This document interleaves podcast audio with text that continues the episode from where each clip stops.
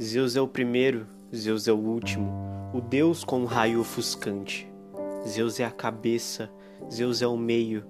De Zeus todas as coisas têm o seu fim. Zeus é macho, Zeus é mulher imortal. Zeus é o alento de todas as coisas. Zeus é o ímpeto da chama incessante.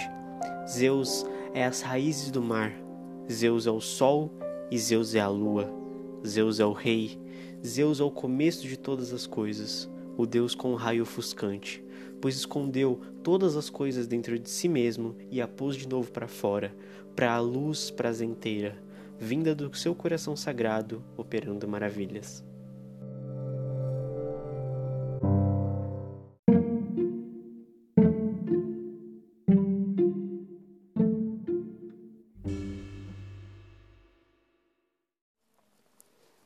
Bom, bem-vindos ao podcast do Corvo Dourado.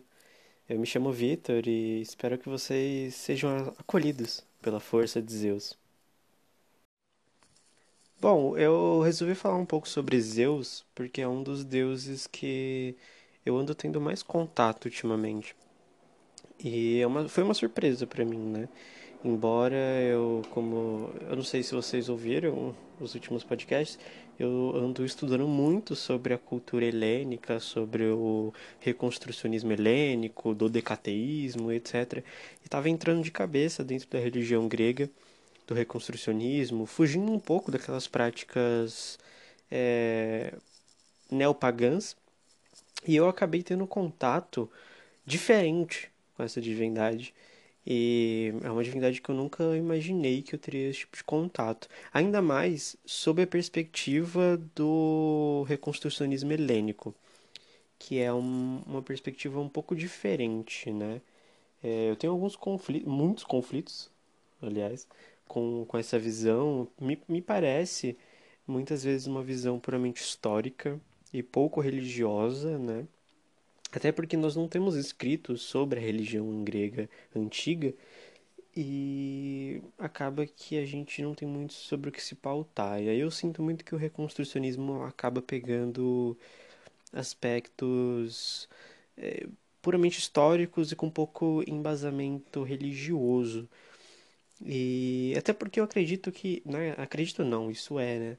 Na, na Grécia a gente não tinha uma distinção do que seria religião, do que seria história, do que seria cultura, porque estava tudo ali, né? Inclusive os gregos não têm uma palavra para religião, porque para eles tudo era é, os deuses. Eles não precisavam ter uma crença, tudo era. E essa é uma ideia que me eu não sei, me toca muito, porque eu sou muito ligado à natureza e eu consigo sentir a presença das divindades nesses pontos e tal. Só que quando eu fui estudar, eu me deparei com um monte de teoria que não fala exatamente sobre aquilo que é, que são os deuses, né? É, eu tô começando, eu comecei os meus estudos, na verdade, por um livro do Junito de Souza Brandão. Se eu não me engano, ele é brasileiro e ele faz um puta de um trabalho histórico fantástico sobre mitologia grega.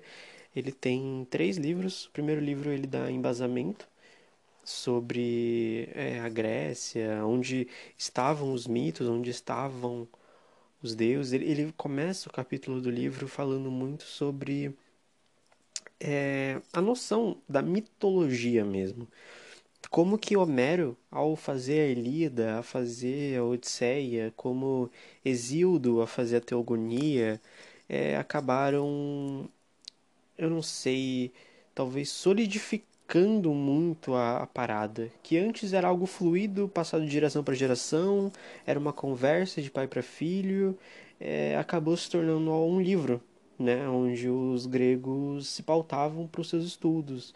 Então, tem uma, um trecho no livro que ele até cita que é, a Ilíada e a Odisseia é, tomaram características muito parecidas com a Bíblia, porque falavam, não para você estudar, você tem que entender isso e você tem que ter a poesia na ponta da sua língua. E a gente acaba se deparando com alguns conflitos em relação à, à mitologia nesse nesse momento, né? Porque antes o que era fluido, antes o que era falado se torna escrito. Então, qualquer dúvida que você tem, você pega o livro e você lê. E a partir do momento que você passa a raciocinar sobre algo que é metafísico, é, a gente começa a ter conflitos. E é quando começa a surgir a filosofia, é quando começa a surgir os filósofos que, que tentam trazer as coisas para a razão e tirar um pouco das explicações puramente divinas e acaba tendo uma onda né, de descrença. Descrença não, porque historicamente a gente não tem dados sobre isso, mas parece que a, as grandes mentes da época começaram a dar uma questionada sobre isso, a procurar explicações. Foi aí também nesse período que começou a surgir a ideia de um monoteísmo.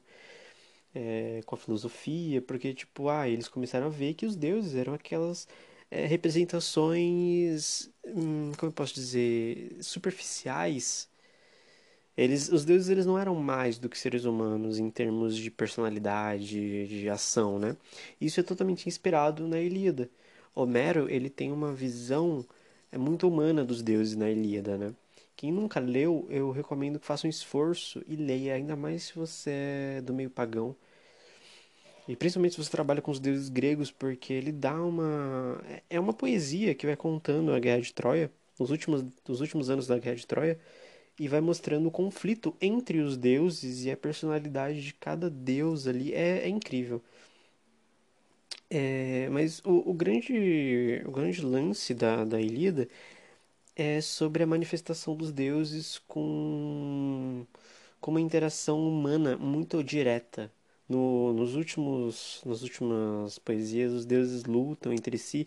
Eles não lutam entre si, mas eles escolhem partido na guerra, né? Tem os troianos e tem os gregos que eu esqueci o nome de qual eram os gregos, né? Porque a gente sabe que gregos não eram um estado unificado, né?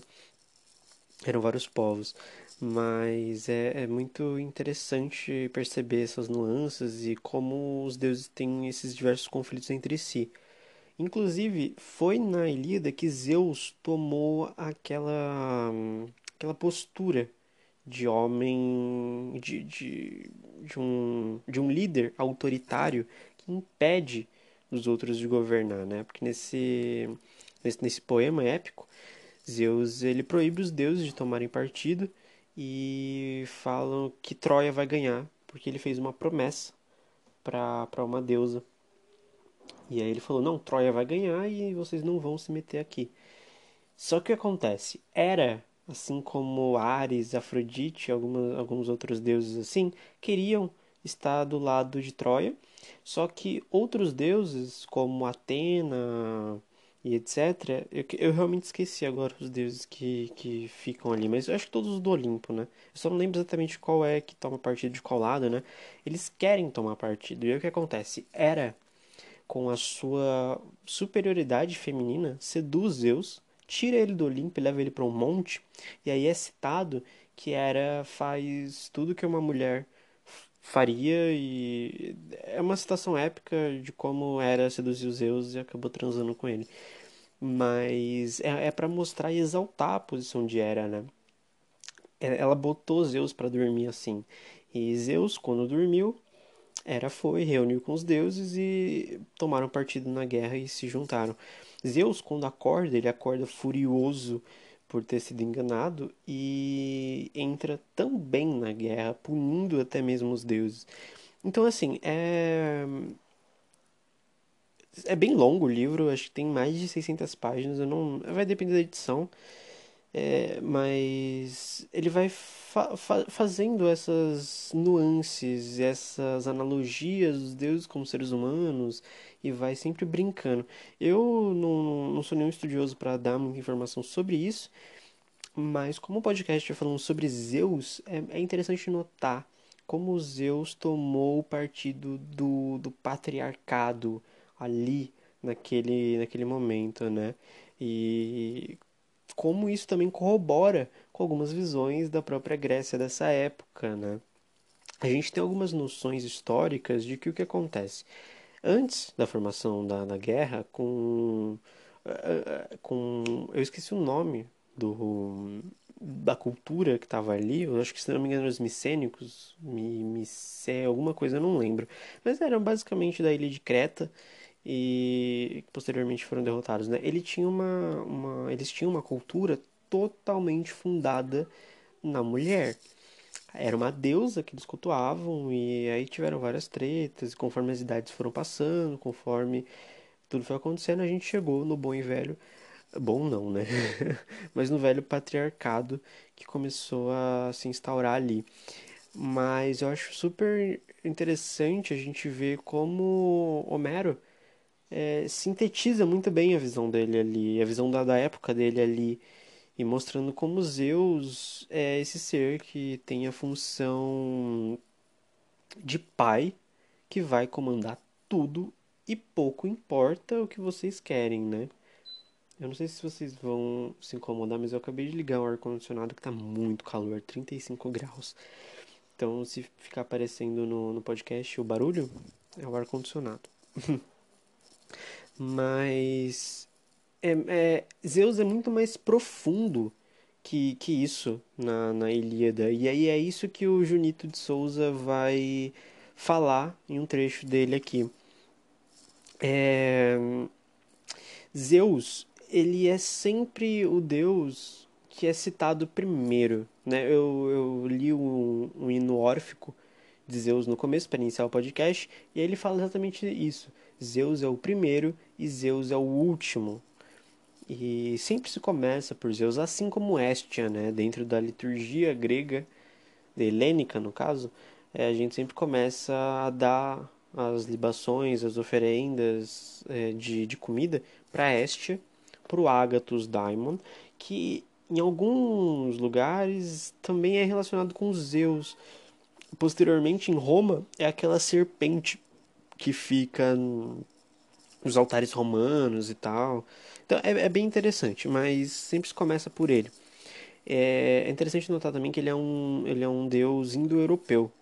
Então ele veio né, dessa, dessa região, veio provavelmente com a migração dos povos, né? E aí o patriarcado começou a se manifestar ali. Ele é conhecido como um deus patrilinear, porque é ele que dá origem a todos os outros deuses, ele dá seguimento à dinastia olimpiana, né?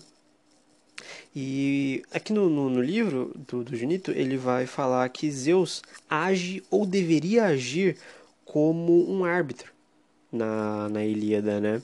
mas a atuação dele é muito maior do que isso, porque ele acaba corroborando como se fosse um pêndulo. Ele, ele às vezes está lá, às vezes ele está aqui, às vezes ele, ele é como se tivesse é, atuando como de, o destino. É inclusive uma, uma coisa, algumas interpretações assim, que Zeus ele é o único ser que consegue domar o destino, as moiras, né, dentro da, da ideia grega. É, mas às vezes, na própria Ilíada, a... ele se confunde com as ideias pessoais dele e tal. E é muito interessante porque dá uma base psicológica para Deus. E eu acho isso fantástico. É inclusive é, o que os gregos encontraram para perpetuar os mitos a base psicológica da psique. Então é bem, bem interessante. É, no livro também fala que Zeus sabe que os aqueus. É, aqui que eu tô lendo agora eu lembro. É os aqueus e Troia que estavam lutando entre si, né? Mas Zeus sabe que os aqueus irão destruir Troia, mas ele, ele ainda assim retarda, justamente porque ele prometeu para para Tétis, que ela é uma deusa marinha. É, isso. E aí, se vocês lerem a Ilíada, vocês compreendem todo esse, esse processo, né? É, e, e, e é, ele é sempre colocado como um deus que consegue o que quer, porque ele é o poder, sabe? É ele que e, e, ele que coloca a força motriz daquela sociedade, daquela daquela política ali, né? Porque inclusive o Olimpo é uma grande assembleia onde todos os deuses podem falar e se é, colocar, né? É uma grande representação da democracia grega também, né? Mas ele é capaz de tudo. Zeus faz tudo, da mentira até as ameaças, né? Tem um canto na Ilíada, ele é o canto é, o canto oitavo do verso 11 ao 27, que ele proíbe os deuses de ajudarem no combate, é isso que eu citei para vocês no começo. E ele ameaça lançar quem quem se opor a ele ao Tártaro e afirma categoricamente que seu poder e força são maiores que a soma e força do poder de todos os imortais reunidos.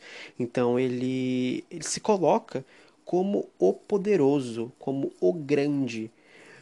E ele coloca isso para os outros deuses. Fala que se vocês todos se reunirem, vocês não me derrubam. Vocês não passam por cima de mim, né?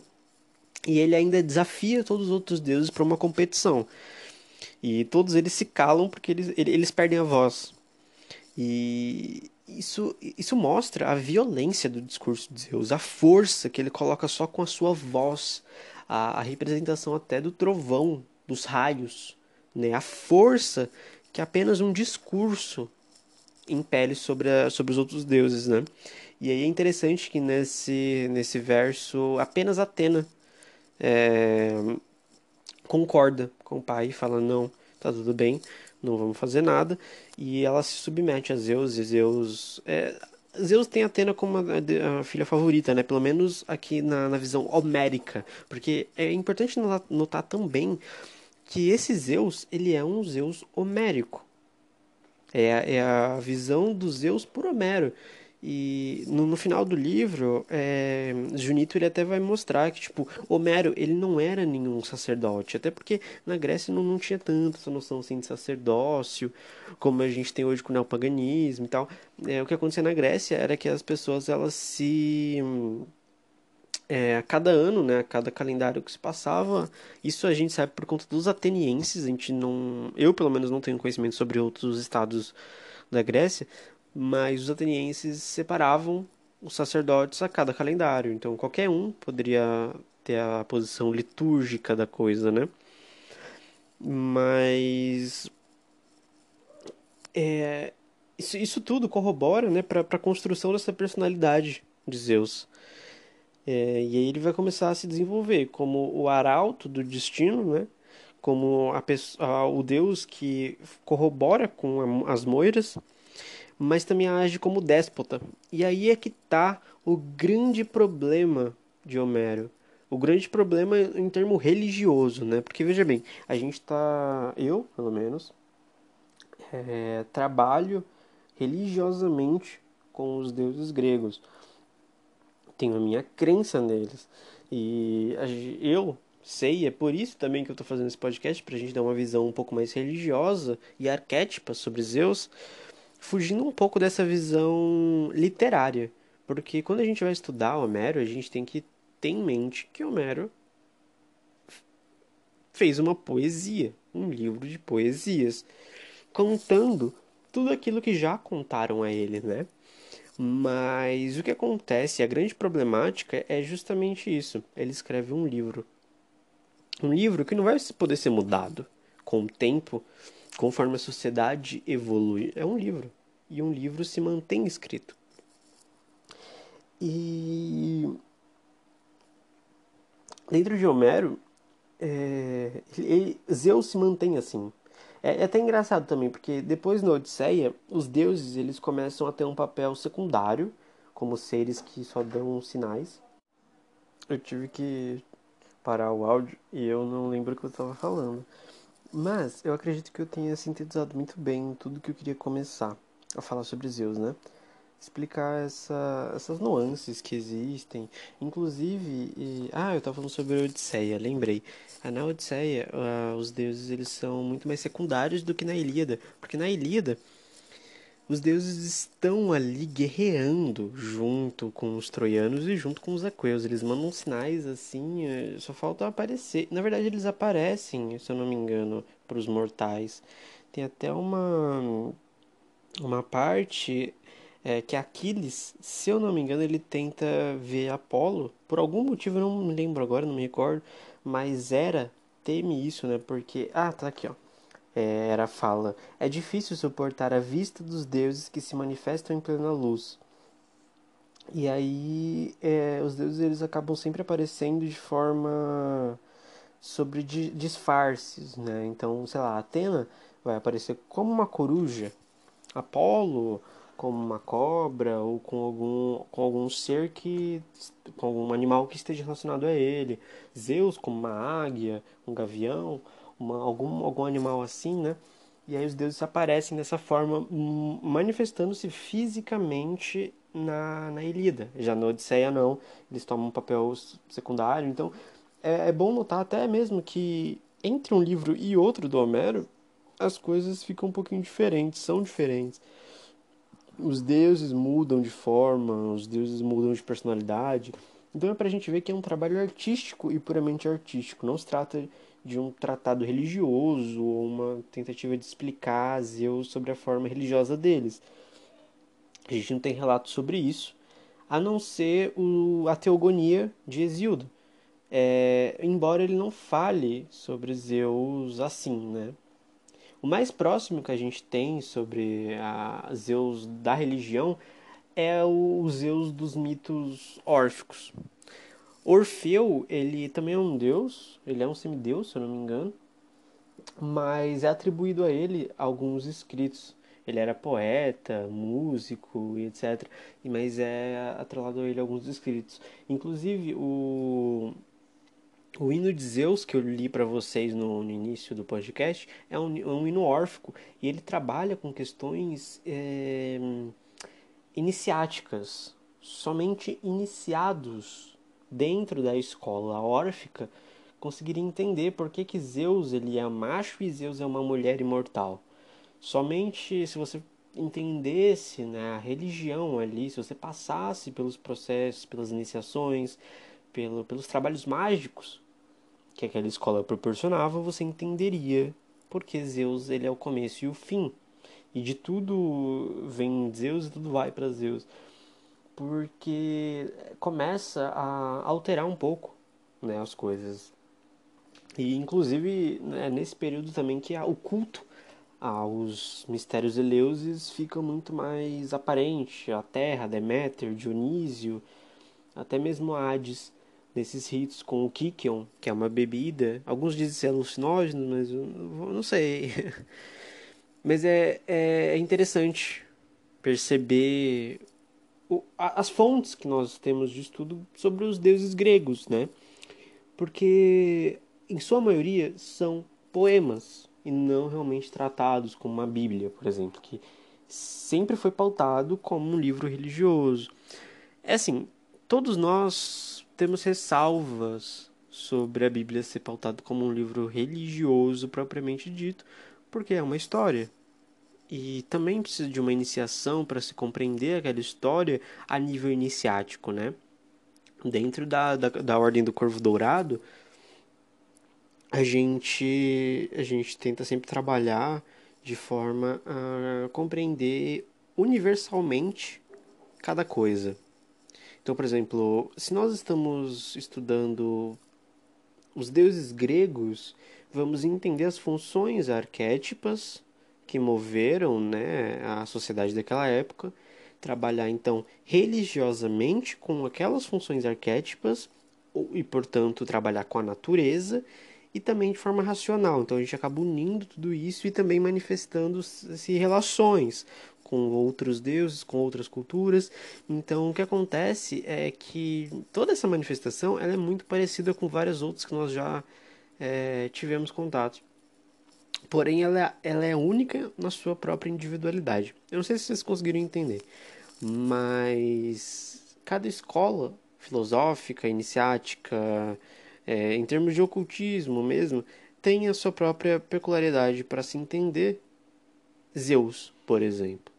Alguns vão entender Zeus como isso que Homero contou, outros vão entender Zeus como aquilo que Orfeu contou. Nós, da Corvo Dourado, a gente tende a entender Zeus como a força universal arquétipa.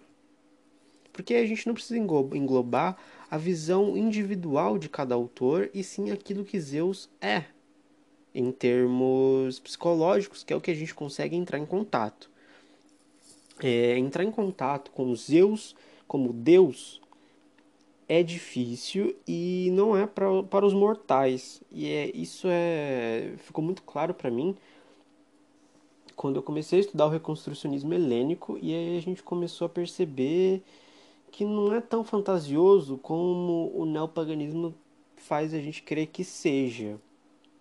É, veja bem, eu não estou criticando o neopaganismo, eu fiz parte é, dessa corrente aí intelectual há muito tempo da minha vida. Eu comecei aí, né? Eu sou bruxo, sou pagão há seis, seis anos.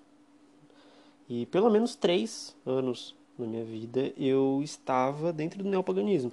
É, e aí depois as coisas foram mudando, eu fui percebendo outras coisas, mas demorou um pouquinho para eu conseguir compreender a diferença entre as coisas. Mas assim, não estou criticando o neopaganismo. Estou dizendo que às vezes eu acho que eles resolvem as coisas de uma forma muito fácil, assim, ah, vou falar com uma divindade, vou sentar aqui, meditar 15 minutos e pronto, me conectei com a, a, o grande Zeus e Zeus, sabe, me deu as informações que eu preciso. Eu acho que é um pouco mais complicado e, os próprios gregos não se relacionavam dessa forma porque Zeus era algo externo e algo ele era um ser individual. É, é como se você tivesse que marcar horário, sabe? Cara, é um Deus ele não vai atender todo mundo a todo momento, a toda hora. Ele não vai conversar com todo mundo a todo momento, a toda hora. E é claro que partindo de uma visão um pouco mais reconstrucionista e tal. E aí é por isso que, que a gente faz as oferendas, as ofertas, porque os deuses então atendem a gente pelas bênçãos, pelos sinais, de tipo, nossa, estou aqui, tudo bem, pode fazer. Não, não é uma conversa, entende? É esse ponto que eu quero chegar. Eu acho que não fui tão claro em tudo que eu estava falando aqui. Porque fugiu um pouco do que eu gostaria de falar, né? Não, não tá no meu script. Mas eu acho que vocês conseguiram entender onde eu quero chegar. Existem vários Zeus. Existe o Zeus homérico, existe, existe o, Deus, o Zeus órfico, existe o Zeus de Exíodo, existe o meu Zeus, o Zeus que eu me conecto psicologicamente através da minha psique. Mas também existe o Zeus como Deus individual, que é realmente a representação do trovão, dos raios, que é a representação do Pai, é a representação da força, da chama que cria impulsiona a vida. E isso ele existe fora e não depende da gente. E como um, um pagão, eu acho que isso é extremamente importante de ser entendido para que a gente não perca a, a sacralidade, sabe? Porque eu já, vi, eu já vi várias correntes de pensamentos que encaram, por exemplo, os deuses só como função psicológica. Mas aí eu sinto que perde também a, a essência de Zeus. Porque Zeus não está no seu psicológico, não é você que pensou em Zeus. Foi toda uma sociedade que vivenciou essas mesmas coisas que criaram ou beberam do arquétipo de Zeus. É até se pensar também se na verdade nós criamos o arquétipo ou o arquétipo já estava lá e foi criado por Zeus. Enfim, é, são questões. Eu queria ler para vocês um, uma, uma fala de Zeus no. Em, se eu não me engano, era na Ilíada. É, acho que é na Ilíada. Que ele. Que ele fala. É, eu ler pra vocês a frase e vocês vão entender o que eu quero dizer. A frase é a seguinte, ó. Tá na, no canto no canto 1 da Elida, no verso 26 ao verso 43, quem quiser ler. Aí entendeu o contexto e tal, né? É, os mortais culpam os deuses dos males que lhes Ai, os mortais culpam os deuses dos males que lhes sucedem, quando somente eles, os homens, por loucura própria e contra a vontade do destino, são os seus autores. E é que ele também mostra Zeus como o arauto da justiça, né? A, a, trabalhando muito com a questão filosófica da justiça, de tipo, cara, vocês estão culpando a gente que tá aqui de boa fazendo nosso trabalho, enquanto você, o culpado na verdade são vocês que não conseguem ir de acordo com o destino e querem fazer os seus atos de forma egóica, né? Por loucura própria e tal. É, é, é, uma, é uma frase muito interessante que mostra um pouco disso que a gente estava comentando também sobre os deuses é, psicológicos, ou os deuses externos, ou os deuses de Homero, é, a gente aponta o dedo para os deuses de Homero e fala: não, você é um déspota, você né, não, não é democrático como os atenienses, você impõe seu poder, impõe sua força, assim. Mas isso é só a gente, em nossa própria loucura, apontando dedo para algo que está muito além da gente e falando, né, essas coisas. É, tem algumas outras interpretações dessa frase também, né, de tipo, vocês fazem os seus erros e não, não sabem ter a sua. colher né, o fruto dos seus erros, colher as suas consequências, e aí ele, a gente culpa os deuses e tal. Mas eu acho que é, dentro do contexto é bem importante a gente entender a individualidade de cada ser e como nós somos responsáveis, não os deuses, sabe? Nós somos, de nós somos deuses em nossa própria individualidade. E a gente tem que agir como tal, não apontar um dedo para cima e dizer é culpa sua o mal que eu estou vivendo. É, é, culpa de quem? É culpa do Zeus homérico, do Zeus órfico, do Zeus. sabe? De quem que é a culpa? A não ser nossa. E essa frase é uma frase muito interessante da Elida que me marcou muito e fez eu pensar muito também principalmente sobre essas questões. Quando a gente faz uma prece, quando a gente faz uma, uma oração, nós, nós estamos fazendo uma oração para quem? E para o quê? Às vezes a gente está tentando quebrar o nosso próprio destino com uma prece e a gente não aceita que nós somos deuses e podemos mudar. E para mim, que estou vivendo muito a energia de Zeus ultimamente, acredito que Zeus trata muito sobre isso de você entender a sua força motriz, a sua força geradora e poder criar por si. Dentro, dentro dessa noção reconstrucionista, uma das coisas que eu mais gostei também de ver é a relação que eles têm com os deuses. É uma relação de amizade. De tipo, vou fazer a sua oferenda. Eu não estou só jogando um vinho na terra. Não, eu estou aqui, ó, falando, cara, muito obrigado pelas coisas que você me ajudou, sabe? Pelas conquistas que você me ajudou a conquistar. Porque eu conquistei por mim mesmo. Foi, eu, foi, foi eu que fui lá e fiz. Né? Mas você estava aqui, você me ajudou, você me protegeu. Você pelo menos me olhou. Né? Ou pelo menos a sua presença me reconfortou. Então é por isso que eu derramo isso aqui a ti. Ou então é por isso que eu canto a ti. As oferendas, elas não são para pedir algo. Ah, às vezes são, né? Não, não tem. Eu não tô querendo cagar regra aqui. Eu tô dizendo que é muito mais para criar uma relação com aquilo que você acredita que você tem. Tendo entendido que você é quem cria, sabe? Você pode fazer uma prece pedindo coisas, eu já fiz várias. Mas não é como se a gente derramasse vinho, queimasse umas ervas, tocasse um violão e falasse, tá, agora me dá. não, dentro da bruxaria, inclusive, é uma coisa que a gente aprende. Não adianta fazer feitiço e ficar sentado no sofá esperando cair do céu. Porque esse é, o, é a grande sacada. Não vai cair do céu. Você tem que levantar e você tem que fazer. O feitiço, a oferenda, a relação com os deuses não são nada mais do que um preparo para que você possa entender a divindade que há em você os Zeus que há em você. E aí sim você fazer a sua própria manifestação. É... Quando a gente fala que Zeus é o primeiro e Zeus é o último, a gente também fala sobre isso. Sobre como nós estamos sempre amparados por Zeus. Zeus vai ser sempre o primeiro, vai ser sempre o último e vai estar sempre com o seu raio ofuscante né, trazendo a sabedoria, a iluminação, a consciência. E dentro do, do, da, dessa filosofia grega é sempre muito importante a gente ter consciência. É sempre muito importante a gente carregar isso, do começo ao fim. Zeus vem para trabalhar isso com a gente. É, eu tô tentando to não tomar tanto partido sobre a minha visão individual sobre Zeus, porque é uma das coisas que eu critico bastante, né? No meio pagão é você falar ó, a sua visão puramente sobre aquela divindade e é isso. Parece que é muito com, com, pouca substância, né? Ai, porque tal Deus gosta de chocolate, não sei o que. Mano, pelo amor de Deus, velho, vamos trabalhar com, com questões assim, com bases teóricas, né?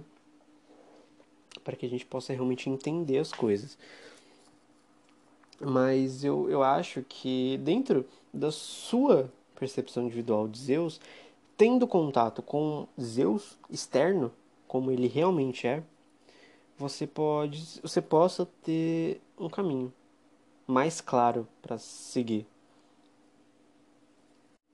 Porque eu, eu, sinto que a gente às vezes não tem tanto, tanto disso, né? Caminho. Justamente por muitas vezes não estudar os clássicos. É, eu vejo que no meio pagão, nos dias de hoje, a gente tem um grande preconceito ao se trabalhar com os Zeus. Porque parece que a gente não quer mais se envolver com um, uma figura patriarcal, porque a gente sabe onde a gente chegou, né, com o cristianismo e é só a gente ver os evangélicos do dia de hoje, né? Mas eu acho que é muito importante a gente entender as nuances de Zeus. Zeus não é o déspota de Homero. Zeus não é o, o ser que cria tudo, em, que derrota Cronos em Exildo. E nem, nem é o primeiro e o último de Orfeu. Zeus é Zeus. E se você não levantar e compreender ele por si só, você nunca vai entender quem ele é. Apenas o que você acha que ele é.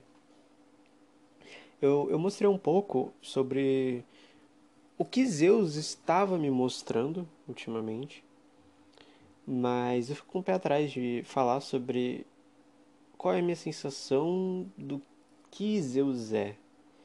É, eu fiz tô fazendo esse podcast, no caso, para motivar vocês a talvez embarcarem nessa jornada de conhecerem Zeus. Não somente pela função psicológica, não somente pela função américa, mas Zeus, como talvez os gregos acreditavam. Como Zeus era, como Zeus é e como Zeus será. Eu acho isso importante.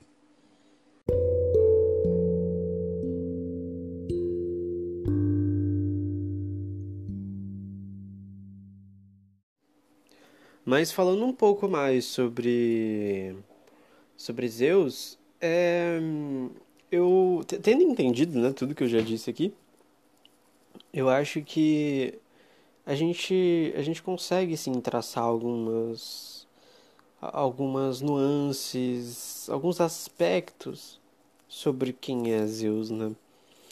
A gente tem coisas em comum, né? Tanto Homero quanto Exildo falaram coisas muito comuns a Zeus, como Zeus, como por exemplo o pai de todos os deuses, o rei. E aí fazendo um paralelo com a visão arquétipa, Zeus ele, ele tem essa função, a função de manter, por exemplo, por exemplo, uma uma paz ali, né? Ele é um rei. Ele tem que governar como um rei visando sempre o bem-estar dos seus súditos e do, de todo o resto né, que sucede a ele. E quando a gente vê a natureza, a gente também consegue perceber isso, o quão equilibrado tudo é.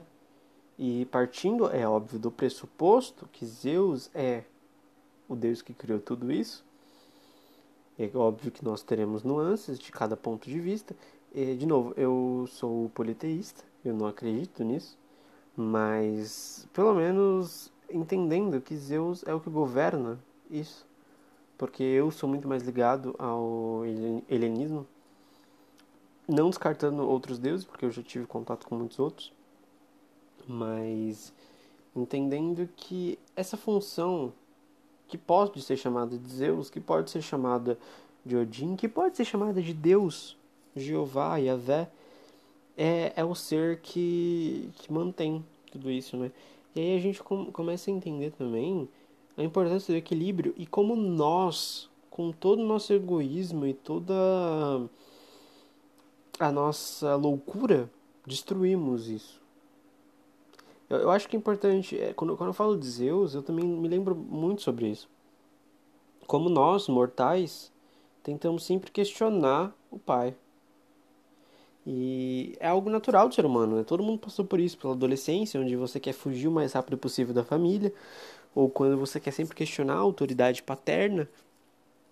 Claro que nos dias de hoje eu digo autoridade paterna, mas me referindo à pessoa que tem a autoridade daquela energia, tá? Não estou me referindo a um pai masculino necessariamente. Pode ser uma mãe que tem essa autoridade, assim como era, muitas vezes na mitologia acaba colocando isso muito bem, né? Ou como outros deuses, ou até mesmo pessoas que não se identificam com, com nenhum dos dois gênios, nenhuma, com, com nenhuma das duas funções, pai e mãe. Eu estou dizendo a pessoa que ali coordena, né?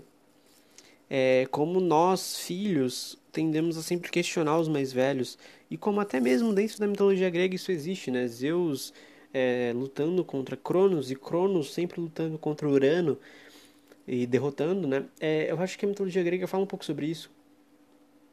Como a, os descendentes sempre superam as gerações passadas. E é óbvio que a gente não chegou né, no grande fim da mitologia grega, mas eu acredito que a gente estava lá. Porque, por exemplo, nós temos Heracles, Ulisses, é, Odisseu, que eram todos o, mortais que, que semideuses, né? Que estavam quase ali superando os deuses. Dentro da nossa bolha estavam, assim como Zeus dentro da bolha dele é, estava reinando.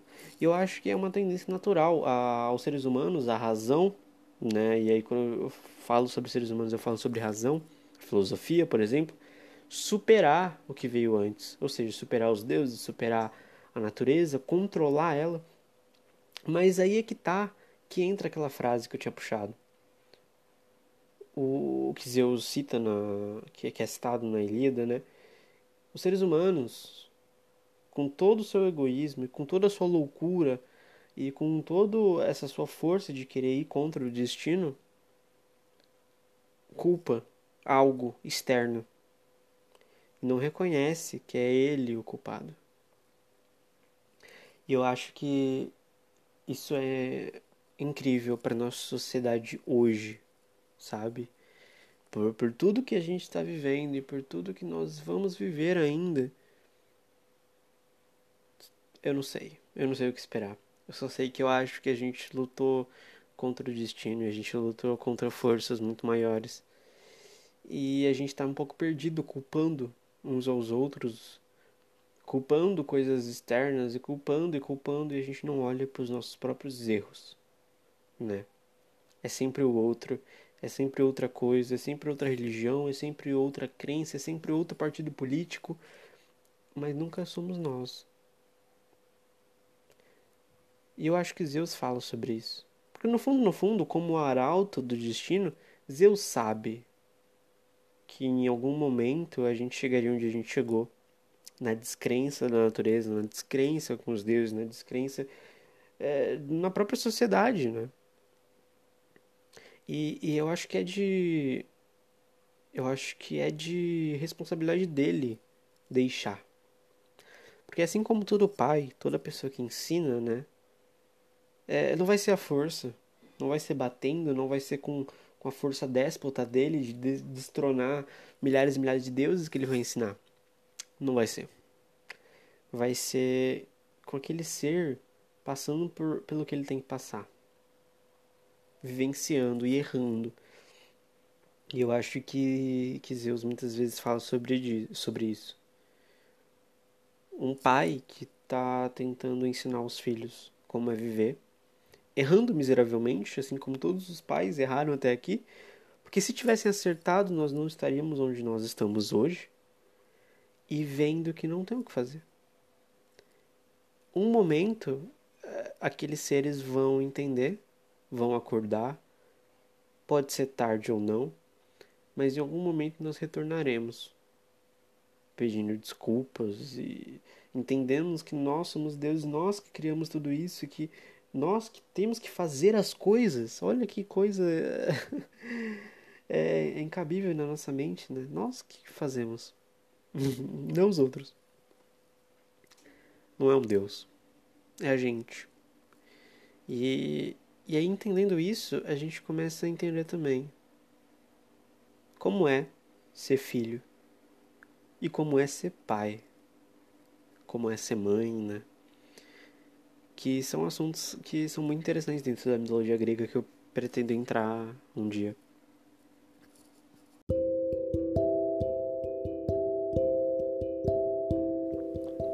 Eu vou finalizar aqui.